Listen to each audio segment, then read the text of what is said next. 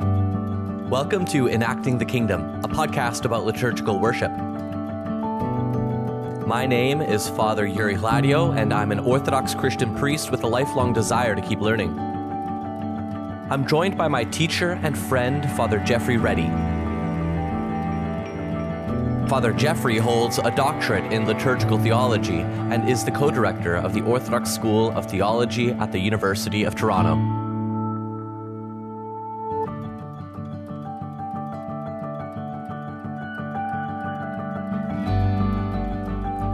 Hello, everyone. Welcome back to another episode of Enacting the Kingdom with me, Father Yuri, and with Father Geoffrey Ready. Today, we're talking about the uh, liturgical participation during the lamplighting psalms. I think there's a lot going on during the lamplighting psalms, uh, so we'll try and uh, get get everything uh, packed into this episode. Uh, maybe we'll pick up where we left off last week, Father Geoffrey, with the idea of actually lighting lamps uh, and, and, we talked a bit about that idea of the lamplighting psalms being the narrative part of the service where we are asked to sort of descend into that disorientation or to, to look at maybe the, the darker parts of our life or to contemplate that within the context of these psalms. But it's actually at that moment where we are physically lighting lamps, at least in theory. Um, I know some churches don't do that, but in theory, that's where you're actually beginning to light the lamps. Do you want to talk a bit about uh, the lighting of the lamps at that time? Yeah, sure. So uh, remember as well, I mean, if we're doing it all according to the Typikon, um, as it were, we will have arranged Vespers to begin uh, with just enough time that by the end of these lamplighting psalms, the evening psalms, where in our next section we're going to talk about the the wonderful hymn Phos Hilaron, Gladsome Light, where that's where the sun sets, right? So you're going to start Vespers let's say, you know, 20 minutes to sunset. So imagine then the world outside growing increasingly dark. Um, you know, you've arrived, it's, you know, late afternoon, early twilight. Um, but by, by the time you've reached the lamplighting psalms, it's growing quite dark indeed, because of course the sun is going to set at exactly the moment we begin singing the, the, the hymn to the light. And so you know, that itself is rather symbolic of this movement and descent into um, you know the the struggle, the darkness, the you know all of that grind of of life that that we have. So it's at that moment that you know whoever it is will be tasked to go around um, the church and light lights. Now you know, traditionally, of course, there would have been no electric lighting. So, I mean, everything is a light that needs to be lit. And, and at the beginning of the service, remember, all that's called to be lit are the main icons on the iconostasis. So if you have hanging, you know, lamps in front of the alpha and omega icon, so called the, the icon of, of the mother of God holding Christ's child and on the, the icon of Christ as Pantocrator on the, the right side of the iconostasis. So those ones are on the, the, the lamp above the holy doors and probably candles, you know, on the holy table. But apart from that, everything else is, is not lit. So there's potentially hundreds of lights to be lit because you know you would have had chandeliers the main chandelier itself might have had dozens and dozens of candles or oil lamps to to light oil lamps in front of all the icons in the church all of the people who come and, and maybe, you know, take candles from the candle stand at the back and then go and light them in front of, uh, or, or go, go and place them rather in front of different icons, places for, to pray for the, the living, the departed, people's commemorations and so forth. Those would be placed without being lit at the beginning of the service upon entry. So all of those, as I say, potentially hundreds and hundreds of candles and oil lamps need to be lit. And so you could deploy nearly you know, the entire congregation to do this and it would still take some time, right? Now, in practice where there's electric lighting and so forth, the, the, the number of lights will be consider- considerably diminished from, from that number. And maybe it will just be, you know, a few servers or a few people designated in the congregation to do it on behalf of everyone. But potentially it could involve an awful lot of different people. But the, so that that process starts you know, as the censing begins at the beginning of Lord I Call and will be completed by the time of the psalms being done with all the stichera sung in between. And then and there's that great moment of the you know, the, the doxastikon, the hymn at the end of that whole process. And then if there's an entrance, um, that's, that's all happening with the, the hymn of, of the light that we'll talk about later. But that whole process could take several minutes, right? Of, of lighting every lamp in the church. And so that's accompanying exactly what we talked about last time. This sort of inquiry into the darkness and shining light into the darkness. So we're kind of physically manifesting what should be happening internally within us. Yeah, the, the ex, my experience of Vespers in the past. So um, I attended uh, St. Nicholas Orthodox Church in um, Winnipeg. And the practice there when it came to Vespers was functionally just to turn on the lights when you come into the church and when the service is done, you turn off the lights. Mm-hmm. So, so there really is no um, up and down or uh, lighting of the candles or or extinguishing of the light or anything like that at all through Vespers. Um, so that that symbolism, I think, in that kind of context, which I think is probably a relatively normal mm. experience for people at Vespers, the whole symbolism of that light and darkness is lost um, within well, yeah. the service of Vespers. Absolutely, and you know, it's no surprise either. I mean, it's what we do, right? You enter a room. If you're going to use the room for a time, you, you make sure that it's well lit, right? And, you know, cause you don't want to harm your eyesight. You don't want to walk into things. Um, you know, it's a kind of normal thing. We turn on light, we turn on heat, you know, we make a room comfortable and usable. And then, you know, because we're good stewards of the resources of the earth, we make sure that lights are turned off and heat uh, turned down when we're no longer there. So, you know, all that makes sense, right?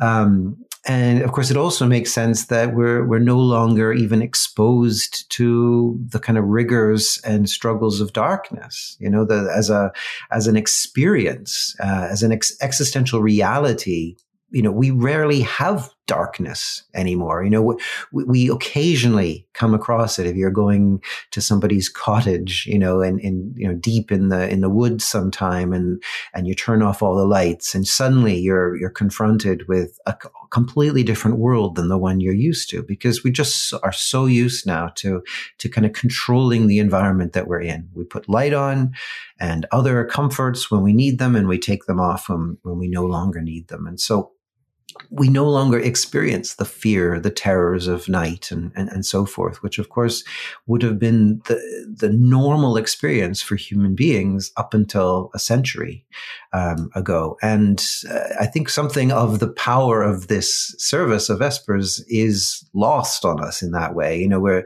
several of the prayers of light that used to be prayed, you know, throughout the service now are kind of clumped together at the beginning, you know, refer to, you know, us being delivered from the the evils of darkness and and the terrors of night and that sort of thing. And there'll be the the prayer later in Vespers at the the bowing of heads, which also you know kind of plays on on that theme but in a in a real sense most of us aren't afraid of the dark um, at least not since we were about six and we wondered about the monster under the bed or whatever it was um, but you know so we lose something definitely in terms of that easiness of electric lighting and, and so forth. And I and I don't I, I, I, wonder whether we shouldn't maybe consider, you know, restoring something of that traditional practice, filling our churches with with more, um, you know, natural forms of light than the artificial ones. You know, and when we get to talking about Phos Hilaron the gladsome light hymn, and everything,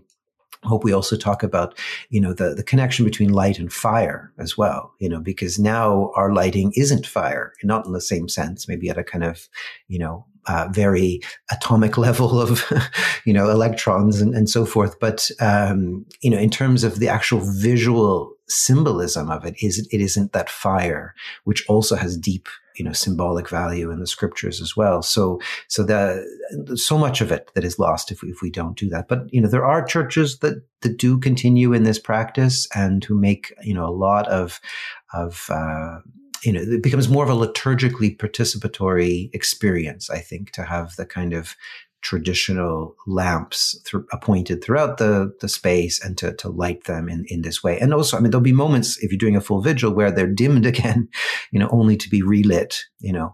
Um, and so it's, it's a lot of work, but I think well worth it.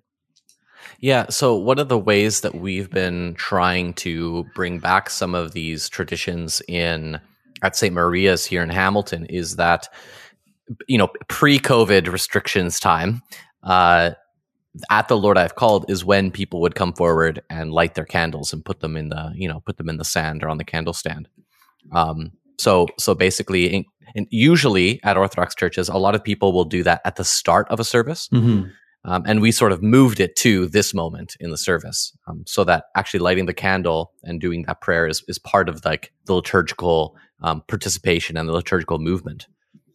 Yeah, I think that very much you know represents the same kind of idea. You know I, I, I wouldn't want necessarily to train people away from the idea of you know coming into the church and venerating icons and putting candles up you know as, as they enter but um, you know if you can in addition to that have the, the the lighting of those tapers at that time you know, and not having lit them at the beginning, obviously, uh, mm-hmm. that that makes a lot of sense, and it, it, it adds that participatory you know element to yeah. to the thing, and it it really is you know, I said an outward manifestation of what should be going on, you know, internally. As we listen still, you know, very attentively to the Psalms uh, and seeing them as full Psalms, not just as these kind of uh, renegade individualized verses or whatever that, that kind of you know spread out the, the hymns of the day.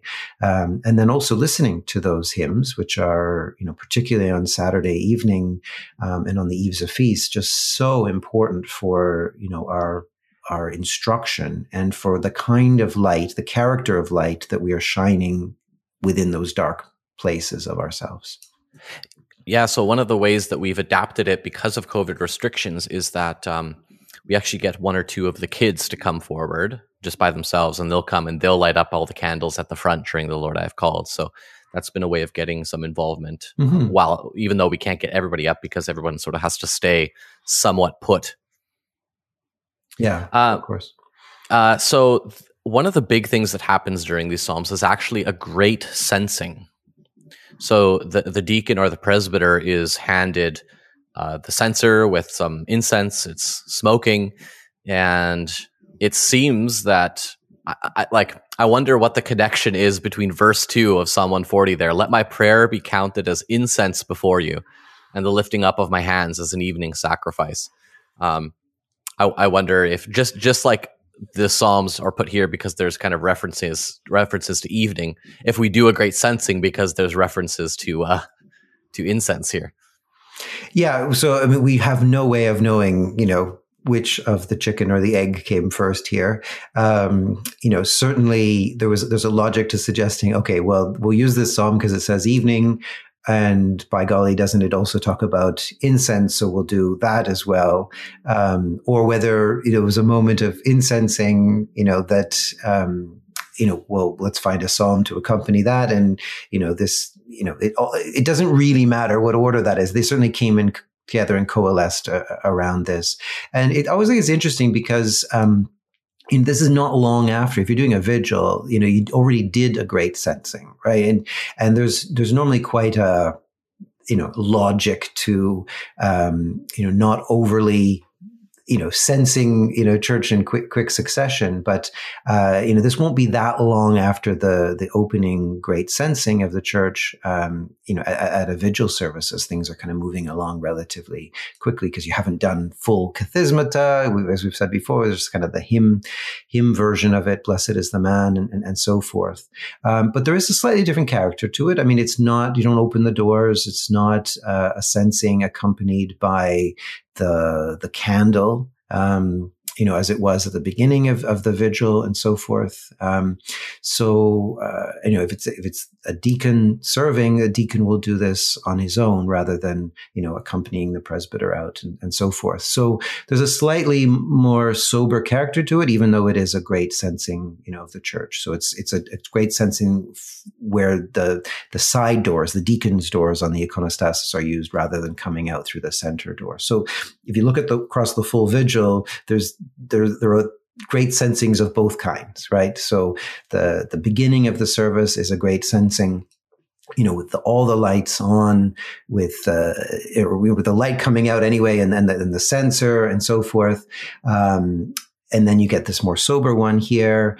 Then at uh, Matins, you again have the Polyeleos, great censing, where, or, or the Evlogitaria, the blessed um, art thou, Lord, teach me thy statutes, where you know, again, candles and, and incense. And then you have the more sober one on the Magnificat. And then finally a great one on, on the great doxology. So it's funny how, you know, the, the great censing is not just the great censing. It can have, you know, a slightly different character to it. And I suppose partly because this is a more introspective kind of moment of struggle, of dissent and everything, it does take on this slightly more, um, you know, kind of sober character, not being a holy doors open, great censing, as it were.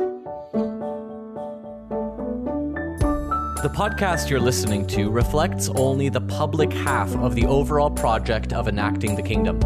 Father Geoffrey and I actively post new episodes on our completely separate private podcast. This private space gives us the freedom to debate and discuss open and sometimes controversial questions regarding the Orthodox faith amongst a smaller and more dedicated audience. If you become a patron now, you'll get immediate access to our growing backlog of private episodes, including a discussion on the ordination of women and the coronavirus multiple spoon controversy. To get access to this private podcast, go to pryingpriest.com. Looking forward to having you join our growing community on Patreon. Now back to the show.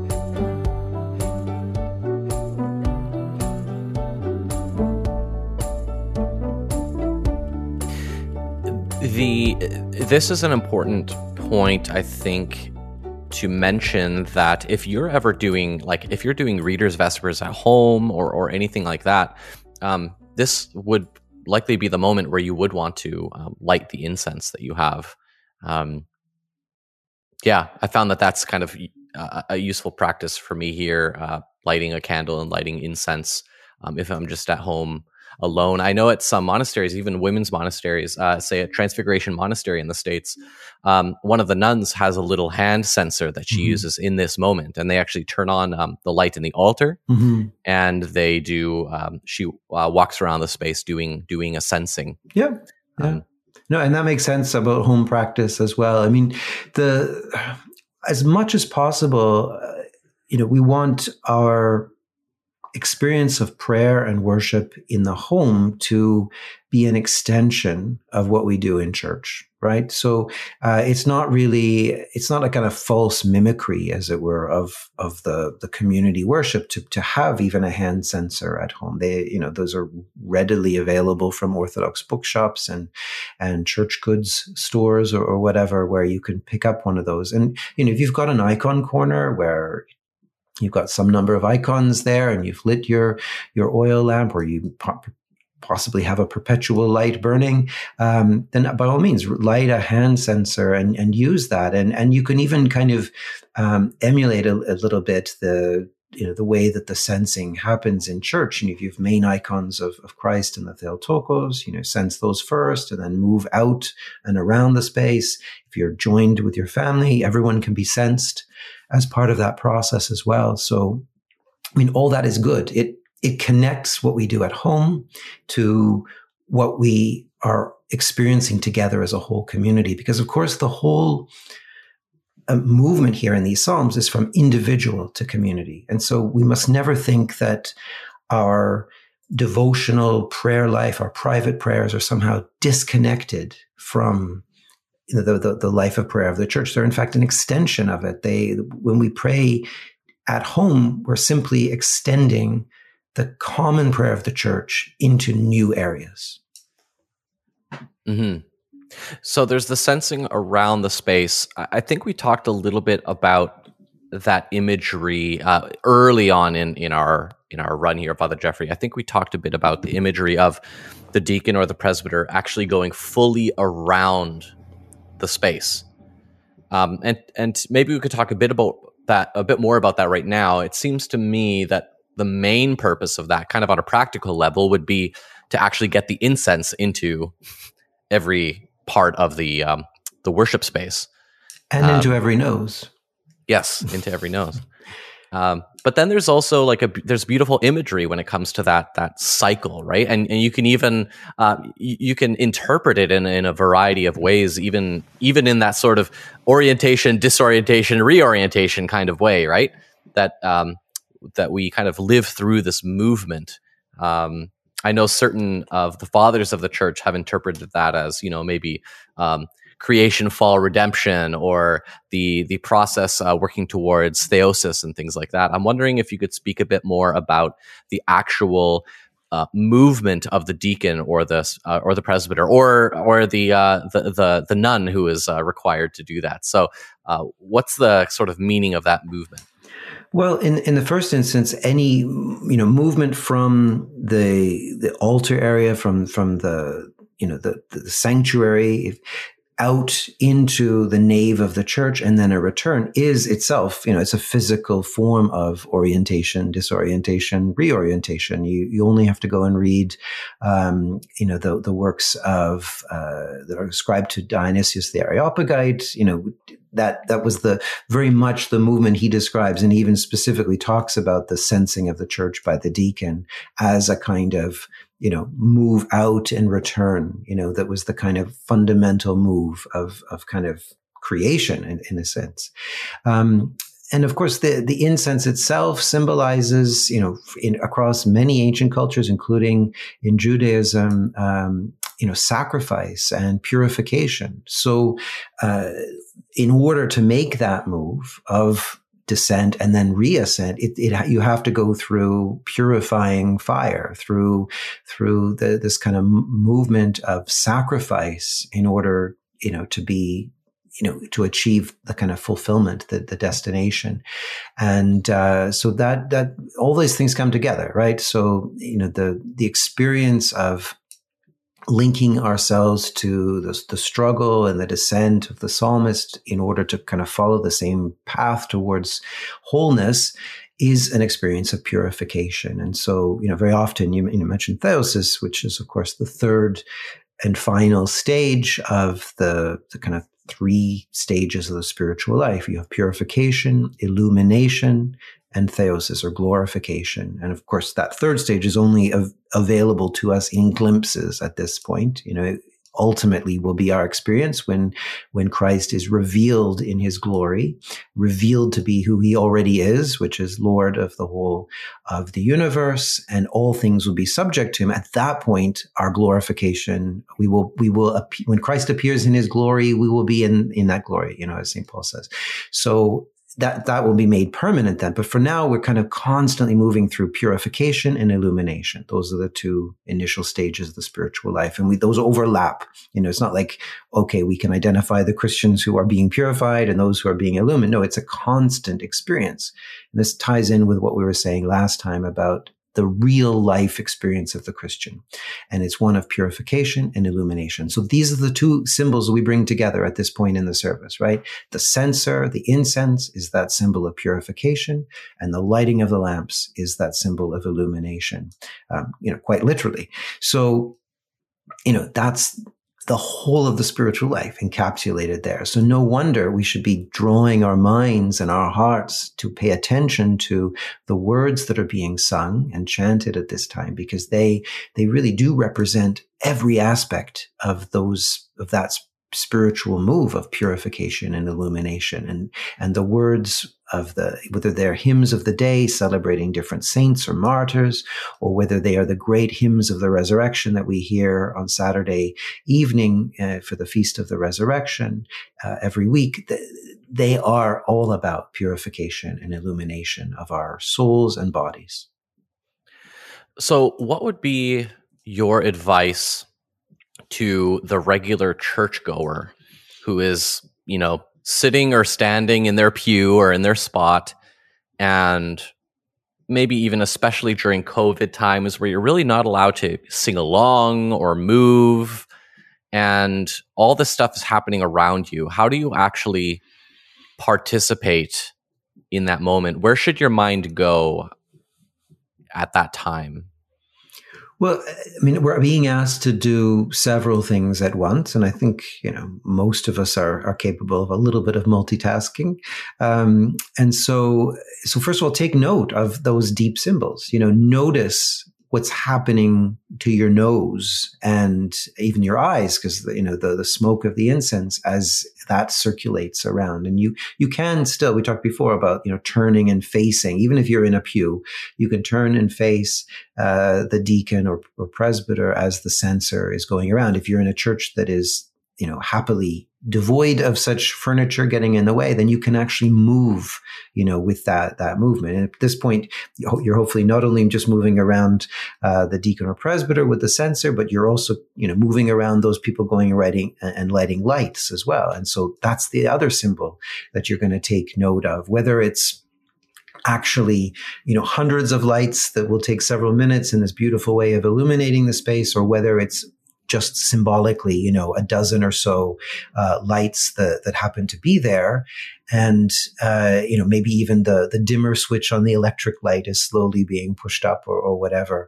Um, but you're taking note of that as well. But of course, you know, in another sense, your mind is entirely on the words of the Psalms and noticing the, the movement that is being made in those Psalms from, you know, the depths of isolation and separation and struggle into the community of faith and that ultimate expression of praise and then interspersed you know depending on the service with six eight or ten you know hymns of the day and and seeing how those play off against you know the psalms in the same kind of movement of purification and, and, illumination and so forth. All climaxing of course in in as i say after the glory.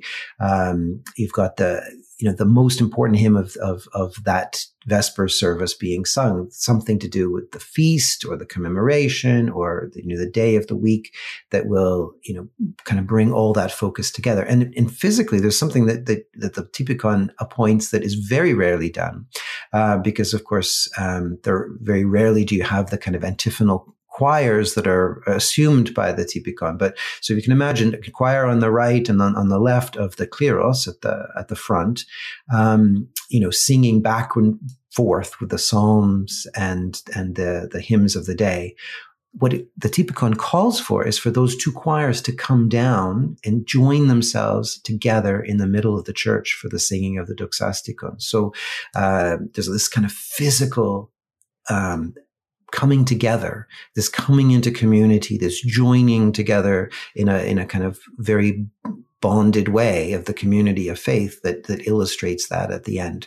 And of course, that will be accompanied also, you know, at great vespers and vigils by the entrance of the the censer. So the the, the doors on the iconostasis will open the deacon and presbyter will come out with the censer and uh, following, you know, during the doxastikon, actually make, make a censing of the iconostasis and the people and, you know, pray a prayer of entrance before we get to that, you know, further climactic moment of the, the hymn of light, the Phos Hilaron. But just all of that movement, you know, in that sh- kind of, let's say, 10 minute uh, interval from the beginning of Lord, I have cried or I call to the Doxastikon, there's all these things happening. There's lots that you can focus on, but you know, all of it should pull together in one direction, bringing us from our isolated stories of struggle into a community experience, and that's you know highlighted, as I say, by this kind of movement of, of the entrance and of the, the choirs coming together, if, if that is indeed something you can do in your parish. You've just finished listening to another public episode of Enacting the Kingdom. If you're getting value from this podcast and you'd like to support the show, you can head over to pryingpriest.com to become a patron. Also, five star ratings with written reviews go a long way to getting the word out there about this show. Also, since Enacting the Kingdom is social media free, any word of mouth recommendations you can make to your friends and family would be greatly appreciated. We'll see you next time.